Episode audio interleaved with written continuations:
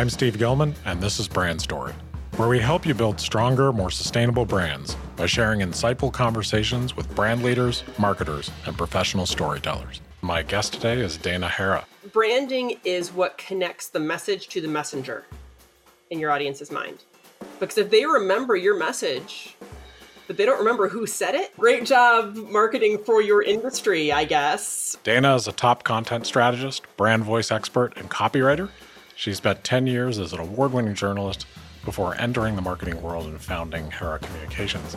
Hi, Dana. Welcome to the podcast. Hey, Steve. Thanks so much for having me. Absolutely. I've been looking forward to this. I've followed you on LinkedIn forever and just love your content and what you have to say about content marketing. So, so glad we could connect and have you on the podcast. Oh, thanks so much. It's uh, it's a mutual admiration society. I'm such a huge fan of what you guys are doing over at Gravity and just your worldview and your approach to marketing. So thank you. Yeah, I think we're we're definitely peas in a pod. Yeah, we definitely have kindred spirits about you know how to approach marketing and how to do content. So I think this is going to be a lot of fun today. So you work with all kinds of different marketing teams of various sizes to help them simplify content marketing. Um, and I think this is a common question. Where, and that they probably all have, where should a marketing team even start? Earlier than they think, uh, or farther back than you think. Yeah, right. Where it starts is getting really clear on who you are and why you're doing this. Like, what do you expect to get out of content marketing? Um, you know, like the whole the old saying: if you don't know where you're going, you're probably not going to end up there. Um, so set some specific goals and figure out how content is going to help you get there. And you have to be real sure of who you are as a brand, um, because that's going to shape what your content looks and sounds like, and that is going to shape whether people remember it or not. Um, so it really starts there, and then the very next step is audience research, and all of that has to be done before you even start thinking about where am I going to distribute and what am I going to talk about. And so many people start there, like how many posts a week, and what should I, you know, which platform should I be on? So when you're working with someone on a content strategy, what do you think, you know, to start at the beginning, what do you think goes into a solid content strategy? What do you think of the the, you know, actual foundation of that? So the actual elements, like if I were going to break it into chapters, um, you got a chapter in because it's a documented strategy. You should have some kind of documentation. Crazy. It shouldn't just live in your head.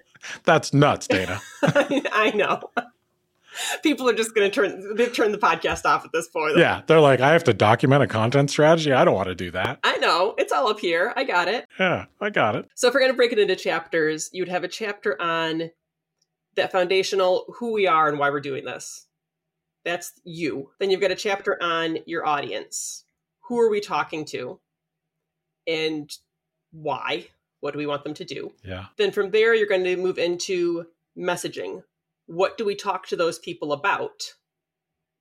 How do we get them to trust us and to do the thing we want them to do? Because if they don't trust you, they're not going to do the thing you want them to do. Exactly. And then you have the distribution chapter. That's what platforms should I be on? What should I be posting there? How often do I post? Et cetera, et cetera, et cetera. Um, and then I would even go so far as to do a final chapter that not everybody does, but that's your your metrics and measurement. And there might not be hard numbers. Sometimes there are hard numbers, sometimes there aren't. It really depends on your goals at the outset. But yeah, there's so many times where I've hear people say, "Well, I tried content marketing and it didn't work." And you say, "Well, what did you expect it to do that it didn't do?" How do you know if it worked if you weren't measuring anything? Yeah, and also it's not sales. It's not put out a piece of content marketing and someone buys from you immediately, which I think people confuse the effect you're trying to have. Content and ads they're not the same. No, it's not advertising. You know, you're you're educating, you're trying to form friendships, you're trying to get people to, you know, understand and trust you. That's not a short-term proposition. It's absolutely not. And I'll tell people that, you know, sometimes depending on what your goals are, sometimes this isn't the best channel, the best strategy for you. If you need like immediate turnaround, you want to look at advertising if, that's if that is like where your goals are is we need to turn something this quarter this month all right content's not going to get you there that fast the nice thing about it though is when it does it, it's building it's slow but when it does get you there there's compounding returns right? When you stop running an ad, you stop getting results from the ad. Content keeps working long after it's published. Yeah, and I think the problem of an ad only strategy or I need this now strategy is that everyone isn't walking around ready to buy. You know? So the reason you have think you have to have both, you know, to build any kind of sustainable brand because, you know, you have to be in touch with your audience and offer them something to stay engaged with you, whatever that is. And it better either be educational or emotional or give them a reason to care because they're not all walking around the second you put out an ad, they're sitting there waiting to click and buy or call you on the phone. So how else how else do you stay in touch with them? Right. Exactly. It's I mean, when you think about even in sectors that are impulse buys, yeah. that are ad driven. Let's like fast food. Yeah, right. Fast food is not something you think a long time about buying, right? And so a lot of their their marketing it is ad driven. I see the ad. Oh yeah, that sounds like a good deal. I'm going to go do that. Uh, but the fast food giants, they still have social media profiles where they're putting out content, right? I mean, Wendy's has probably sold more burgers through their social media profiles than they have through their ads. Yeah, I mean, you have to engage with people, and it has to be, you know, I think having a really good advertising strategy is so key, depending on the kind of business you are in and the industries you're in. But if you're not producing content and trying to nurture your audience long term in this day and age, I think, you know, what happens is you go from ad campaign to ad campaign and it turns unsustainable really fast. Again, it really depends greatly on what you're selling, right? Because most of us aren't selling burgers. Um, if you're selling services of some kind or a high ticket item or software, um, this is not something where people are going to see an ad and be like, "Oh yeah, that's the thing I need. I'm going to go buy that." Right? They need they need to trust you.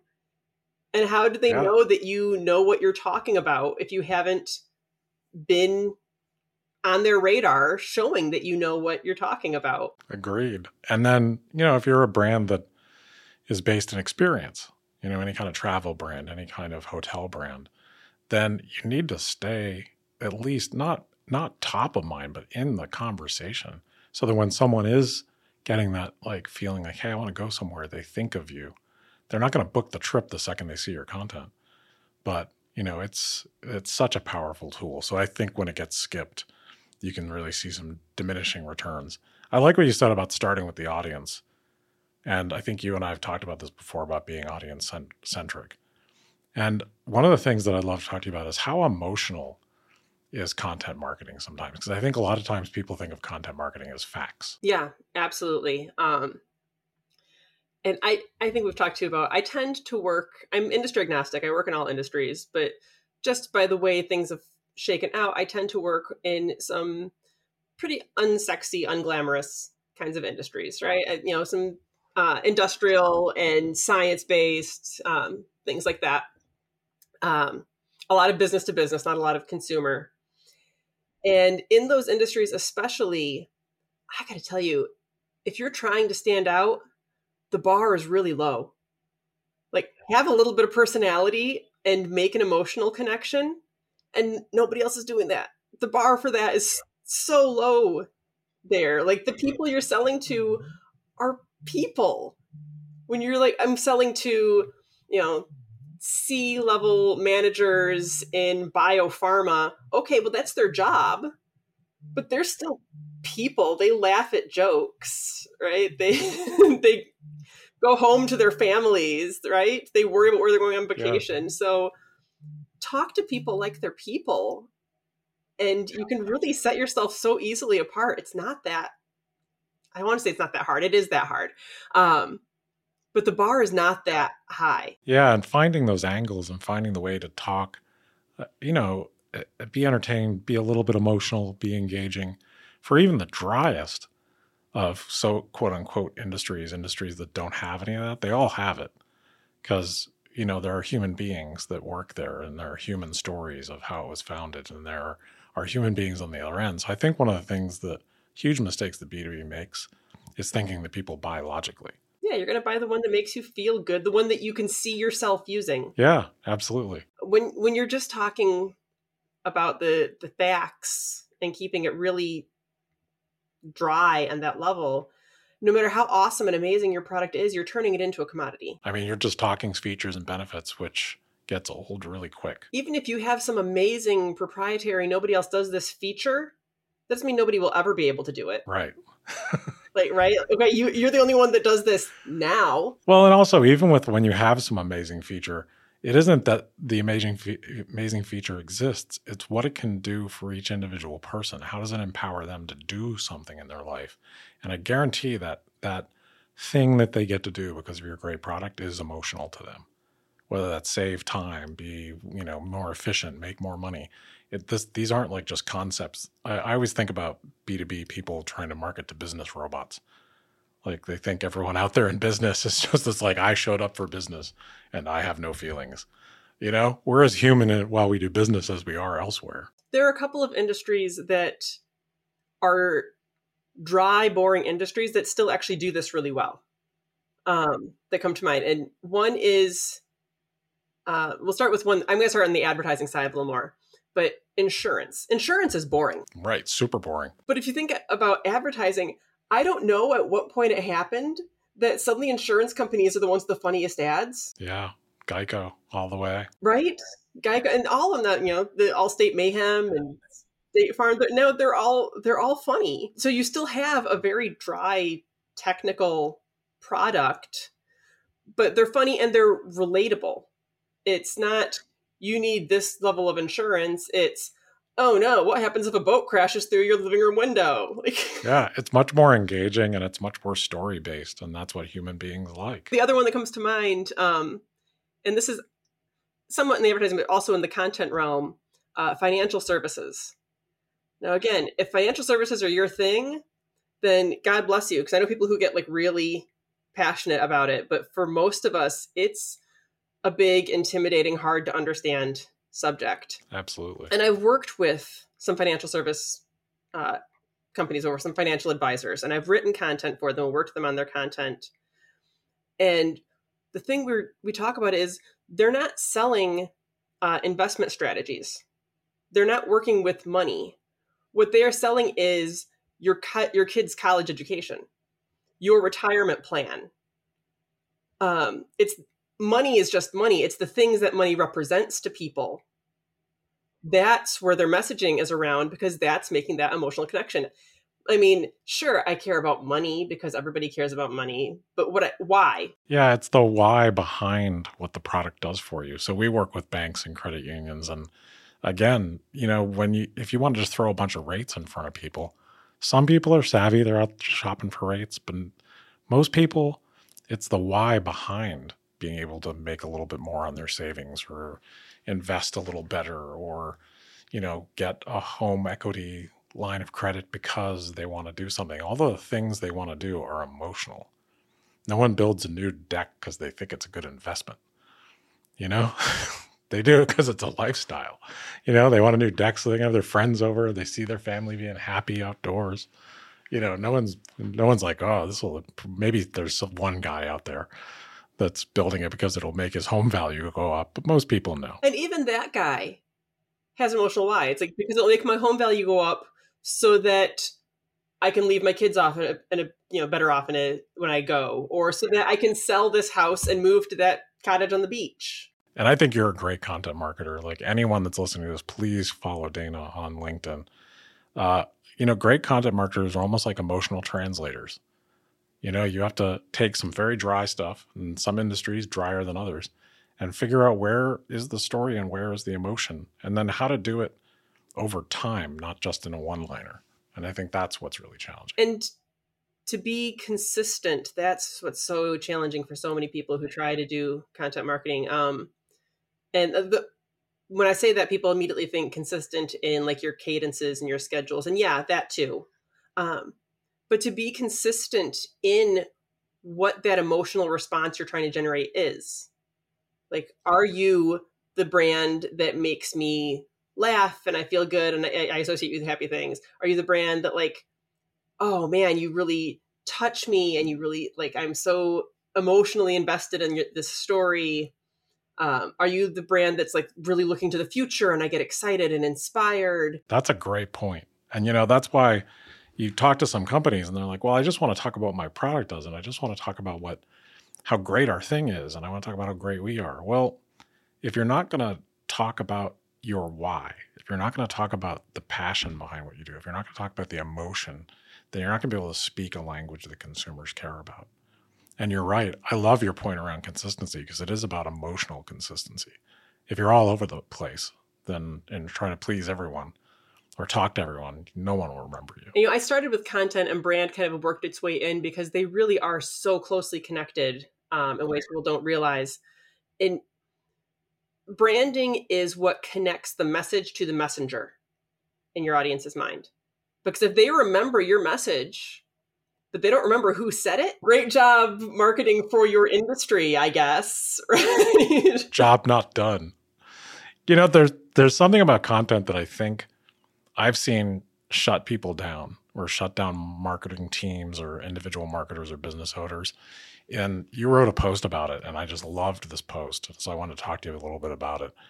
The the fact that an audience, while you're trying to be consistent, you're trying to be emotionally consistent out there, your audience isn't keeping score and watching every single thing you do. And I think people think I put out that one piece of content so everyone saw it, right? Or if I put out just the wrong, if it's not perfect, then everyone will see it and they'll judge me. So can you talk about that a little bit? Because I, I think that shuts people down again and again. Yeah, I think there were two two different states I was trying to address with that because they both they're different emotional states, but they have the same effect of I like your your phrase they're shutting people down um, and creating a fear of putting content out there. Um, and the first one is people are afraid of being a nag, right? I can't talk about, I just talked about that yesterday. I can't post about that again today. People are tired of hearing this. Oh my God, last week's email was about this. I can't send another email about the same topic. People are going to hate me. People don't remember. They have not spent, like the people who saw your post yesterday, when they see your post today, they probably don't remember. They might remember that you said it, Probably they don't. Probably they didn't see it. Uh, you know, reach is a real thing. And let's say that the same person, yes, they saw your post yesterday, they see this one today, they do remember, they're like, they're not going to think, oh, such a nag, Steve, talking about content again. Such a bore. what they're going to think is, oh, yeah, Steve, he's the guy that talks about content. And that's what you want. Like, you want them associating you as the the X who talks about Y. Awesome. That's great. Repetition breeds familiarity, familiarity breeds trust. Um, so that's it's a good thing to be repetitive. They are not I think the other thing is that we all get caught up when you're creating a piece of content, you've looked at it a hundred times and you've been thinking about it for hours. Nobody else is thinking about it like you're thinking about it. It's a few seconds or minutes out of their day and they've moved on. So it's fine. Um so yeah, so that's that was the first one was the people who are afraid to post because they don't want to be repetitive. And the other one, which you alluded to, are the people who are afraid of messing up. Yeah, they're afraid of being judged. Yeah, I'll post. I'm not going to put my opinion in it. I'm not going to tell that story because I don't want blowback or uh, I'm thinking about rebranding and I have this idea for a new brand and I it really makes me excited, but I'm scared to do it because what if people don't like it? Um, then you readjust. If people don't like it, you change. Not everybody's going to like anything, right? Um, there's, I think it was Dita Von Teese is one of my favorite quotes, and it's, uh, you could be the sweetest, juiciest peach in the whole world, and there's still going to be someone who hates peaches, right? There you are never going to make anything that everybody likes and that's okay. They're not all your people. Yeah that's why you're emotionally consistent. That's why you keep posting. If your people don't like it then you recalibrate and you adjust. Nothing is forever. Like you're unless you're literally carving it into stone tablets it's not forever. I, I was uh, talking with um, a, I want to say a colleague, but we're in a, a mastermind together uh, last week, and she's trying to launch this rebrand. She's got it all worked out. She's just hesitating and pulling the trigger. And so we were talking through why, what's what's going on. I'm like, okay, what's the best case scenario? You do this rebrand, and it it works the way you want it to. Best case scenario. She's like, I think best case scenario, I could get everything that I want. Like she sees limitless opportunity possibility. And we're like, okay, what's the worst case scenario? You pull the trigger and it flops completely. Will you die? Will your business shut down? And she's like, no, I'll be embarrassed and I'll be upset. Like, okay, so if we're putting it on a scale, on one side of the scale, you have embarrassment, which is a real fear. And on the other side of the scale, you have everything you want. Why are you letting embarrassment be the heavier side? So, yeah, don't don't be afraid to post because people might not like it. If they don't like it, that's fine. Yeah, and also they'll probably skip it instead of pay attention and judge it. That's the that's the weirdest thing is it goes back to the thing you said about, you know, not everyone's watching. So getting it wrong, you know, unless you do something so outrageously uncool, unless you go out and you're openly horrible, then it's not probably going to be memorable enough on the first couple times that it's going to just embarrass you to the point of no repair. You might get a little feedback and adjust. But that's the difference is the upside comes after a lot of consistency. So getting it wrong is super forgettable. You know?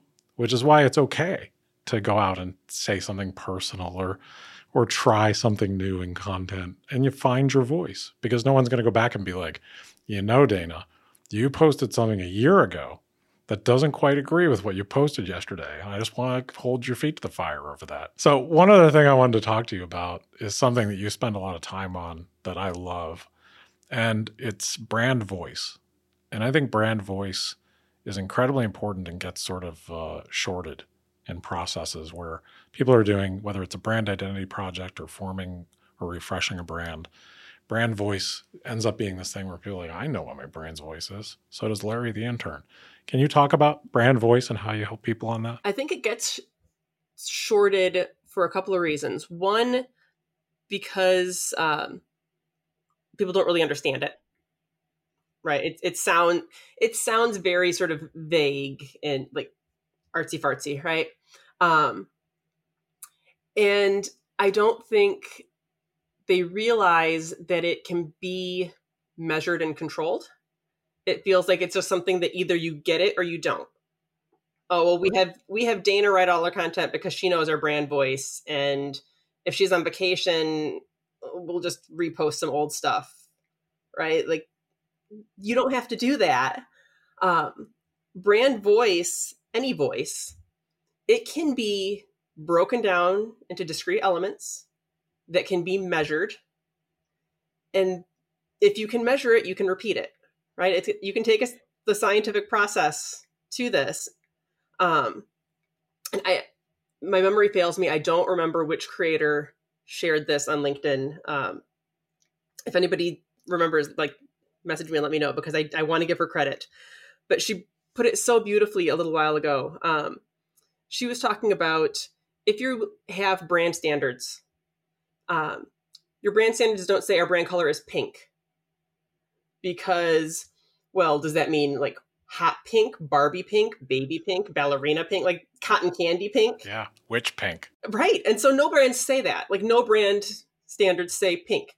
It said it might have a a pink, and then there's the hex code and the Pantone number. And it says this is the color pink we use. This is when we use it. The, these are the appropriate uses of it. And everybody knows. Your brand voice is like saying, okay, how do we feel about exclamation points? Well, Jenny in accounting puts two exclamation points at the end of every sentence. Is that our brand voice? Uh, you know, the social media intern thinks exclamation points are cringe and never wants to use exclamation points. Is that our brand voice? So a brand voice guide is basically saying the same thing where this is the shade of pink we use and how we use it. Your brand voice guide would say things like exclamation points. We can use one occasionally in keeping with our friendly tone, never more than two in a paragraph, never two right after each other it, it's you know you can measure these things and you can set these rules and then everybody's on the same page i think one of the things you see when someone doesn't document what their brand voice should be and then make sure everyone on the team understands it is you get a brand voice that's all over the place. Like, so some brands are perfect at being snarky, and some brands just aren't. But then when you see a brand that's snarky and you enjoy it and they're kind of funny, and then all of a sudden they're sort of formal because someone else is posting, like it's off putting. And then the same, you know, if you see a brand that you trust that's kind of like official and their tone of voice is very serious, and all of a sudden they're being snarky because the interns got the helm for the day man it, it can be a mess. Absolutely. You don't you don't want to create dissonance in your audience's mind. Um and you're right and there are people well people there are brands that they're not even that level of consistent where it's like today we're formal and tomorrow we're snarky and on wednesday we post an inspirational story.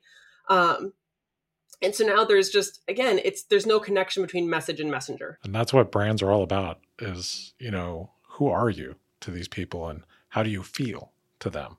You know, so like a liquid death is going to talk a lot different than a Bank of America. And, you know, and uh, both of those have documented brand voice. Absolutely. One of my favorite, um, I do the brand voice breakdowns that you've seen on LinkedIn. And one of my favorite, I, I, I in my head, I call them like my cage matches, right? Yeah, right. one of my favorite ones I did this last year was uh, Liquid Death versus Evian. I mean, it's the same that you can get into the artesian springs or whatever. It's the same thing. It's water. But they're selling it to very different audiences and they're selling it in very different ways.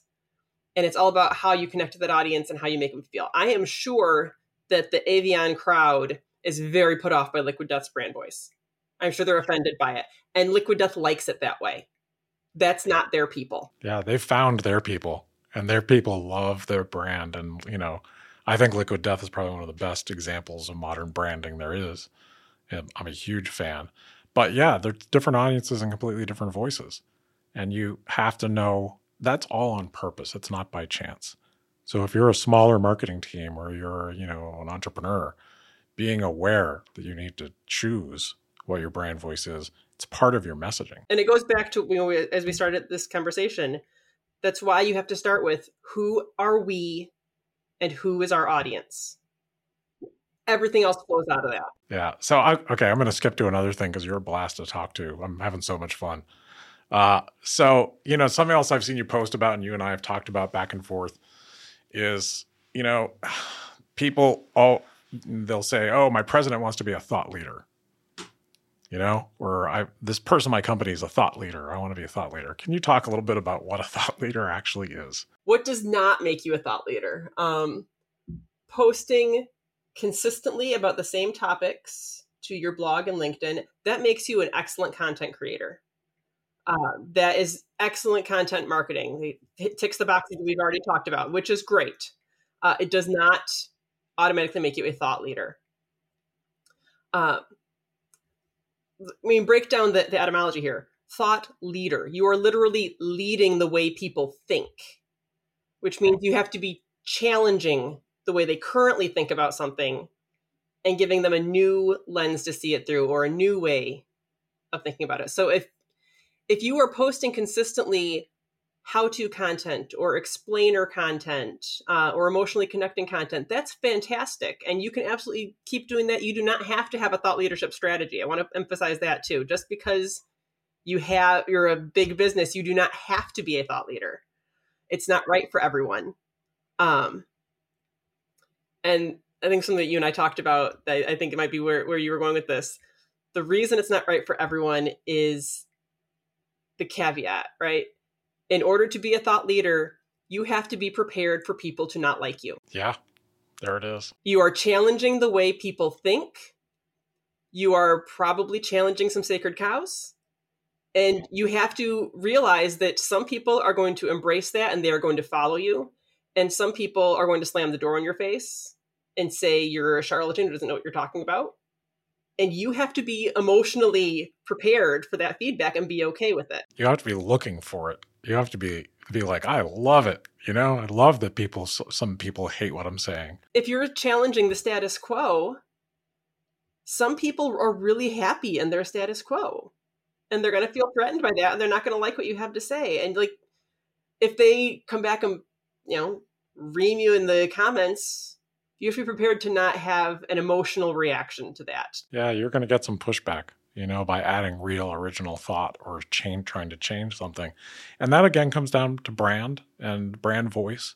So some brands aren't set up or designed to have true thought leader content because they're not trying to change anything.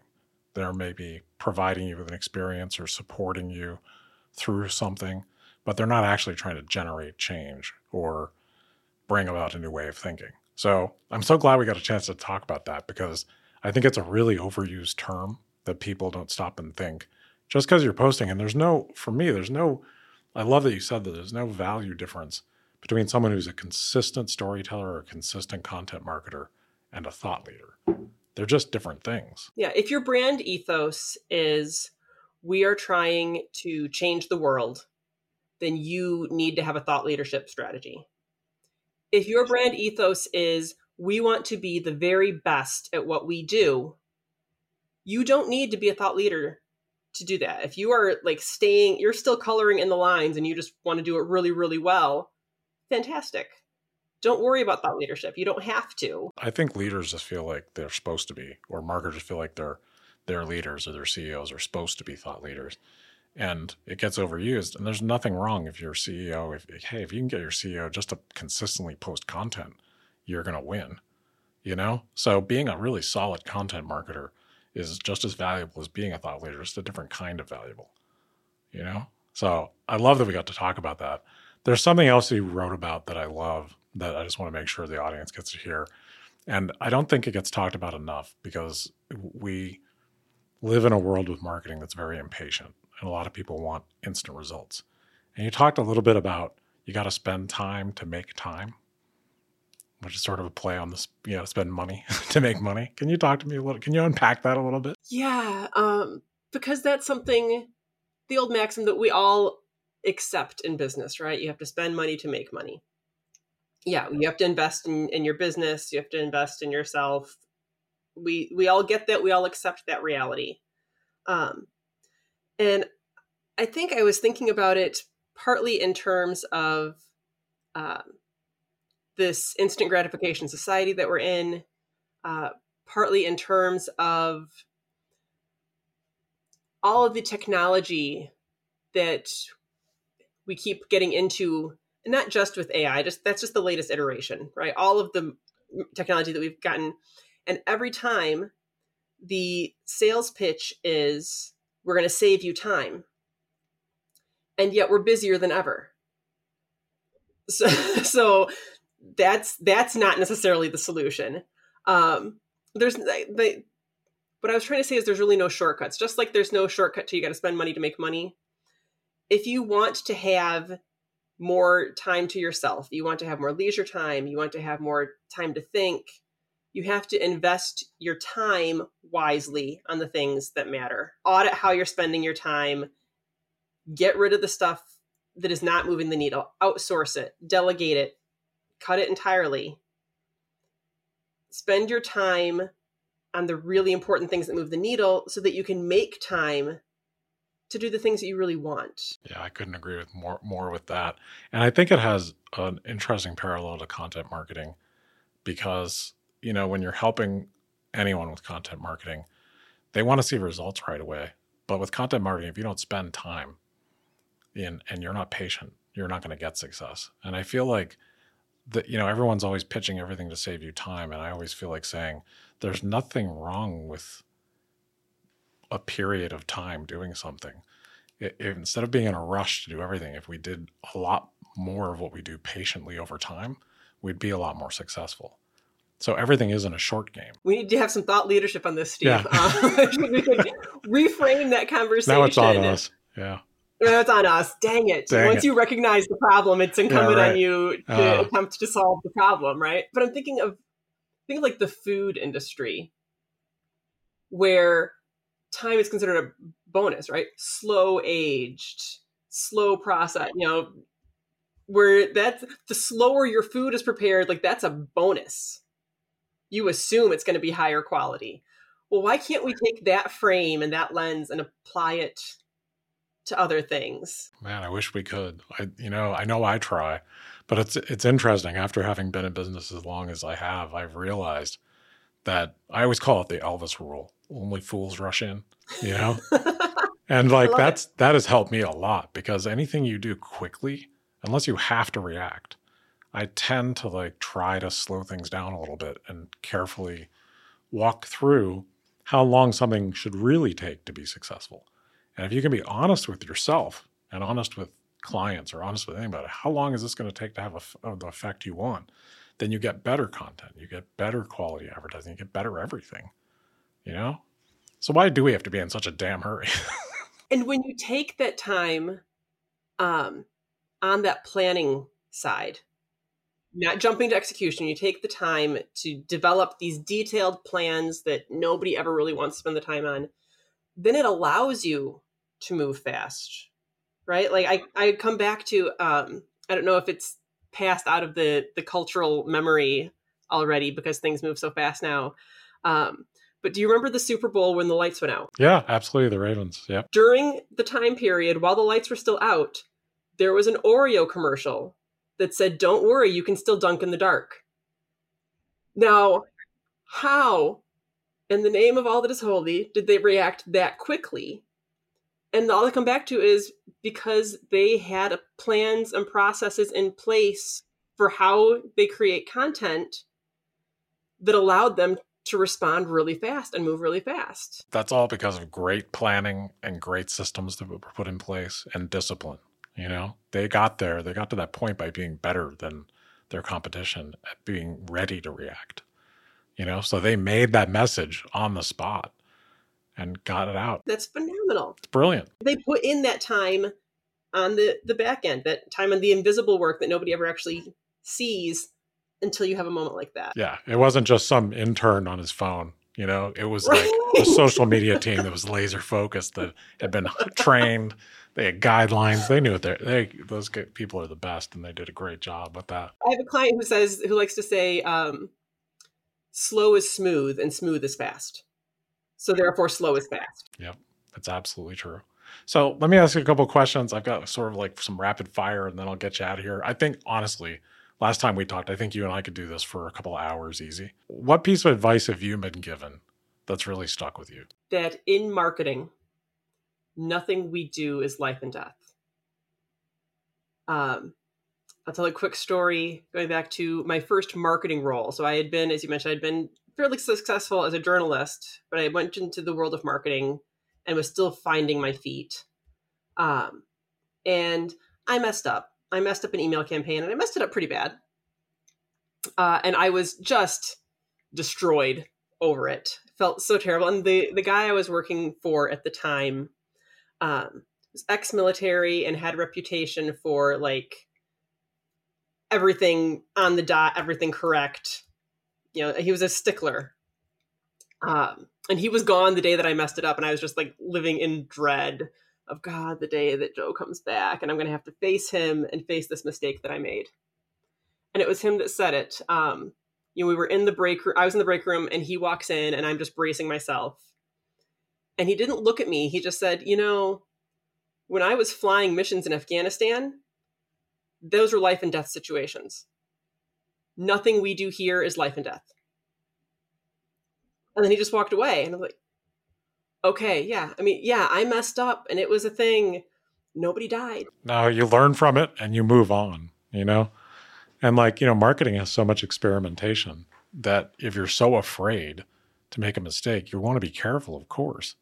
But you know, I've never had, I've never seen any great marketers not have one of those. Right, and that was why I think it stuck with me. Was it's it is a critical lesson in marketing is you can't be afraid to mess up because you're going to. So, what would you name this chapter of your life right now?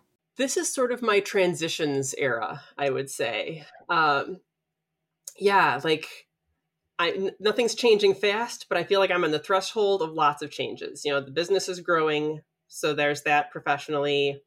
Um, I've got a kid who's going to be going to college next year, so I've got that going on in my personal life. My parents, who have always lived close to me are moving away so that's going on my personal life so this it's the the standing on the threshold of change so i'm going to call this transitions i, I love standing on the threshold of change that's threshold. awesome that's great so what's something that uh, you know uh, when you're when you're a writer and you've been a journalist and you've done all the things you've done, you know, you get some like informal rules, you know.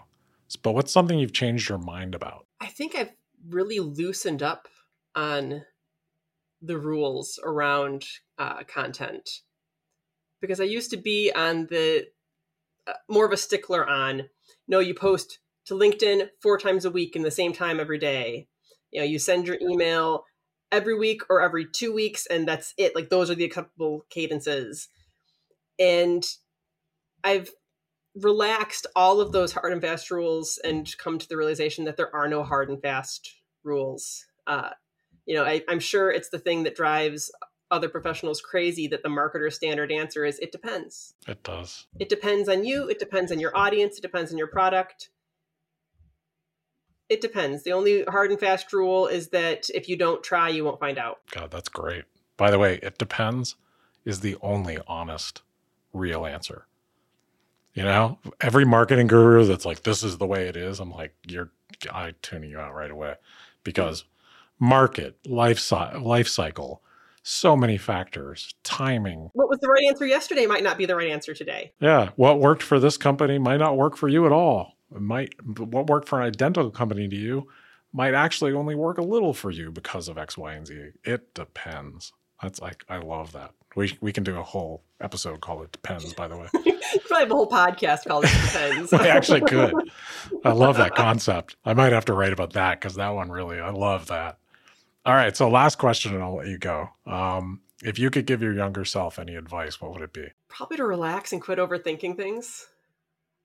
Uh, you know, I couldn't have predicted where I'm at right now, but I'm happy where I'm at. Uh, just, you know, you plan, but be prepared to to go with the flow and change your plans. Don't overthink it so much. I think that's a really positive message for anyone in marketing and for anyone in life, honestly. You know, like the tighter we are, the less we get. You know, you have to be flexible. There's no roadmap to this. And if you try to make one, you're gonna you're just gonna stress yourself out. Yeah, you're just gonna try to force it, and whatever comes out of things being forced is never anything you really want. The other part of that, the, the parallel to it, is know who you are. If you know who you are and you're making your decisions based on that, then you don't need to overthink all of the possible permutations of it. 100%. You know what's crazy is everything we just talked about also applies to content. Yeah. Yeah, it does. Every time I think about content from a brand's point of view, or I think about it from my point of view when I'm doing on LinkedIn, or I watch you, knowing who you are is what it's actually all about. And if you can be a little vulnerable, show who you are, communicate the way you would communicate, then people are like, oh, I like that. Or maybe they don't like that because they don't like peaches. And it's all good. That's, I'm actually leave you one more thought um, on that note. And you mentioned earlier when we talked about know who you are, know who your audience is, and know who you are to your audience. Uh, there was a great quote I came across last year. Um, it was I don't remember what the conference was, but I know the person who said it was the uh, marketing, the director of marketing at Jack in the Box restaurants, and he said he talked about how Jack in the Box like they that is a brand that is very confident in their brand. They know who they are, and he said we're drunk people food. We know that. We embrace it we're not trying to be anything else. Thank you so much, Dana. This was a blast. This was so much fun, Steve. Thanks so much for having me. Want to hear more inspiring stories? Subscribe on your preferred podcast app so you don't miss an episode. And if you like what we're doing, please rate, review, and share. It's the best way to support us. Thank you for listening to Brand Story.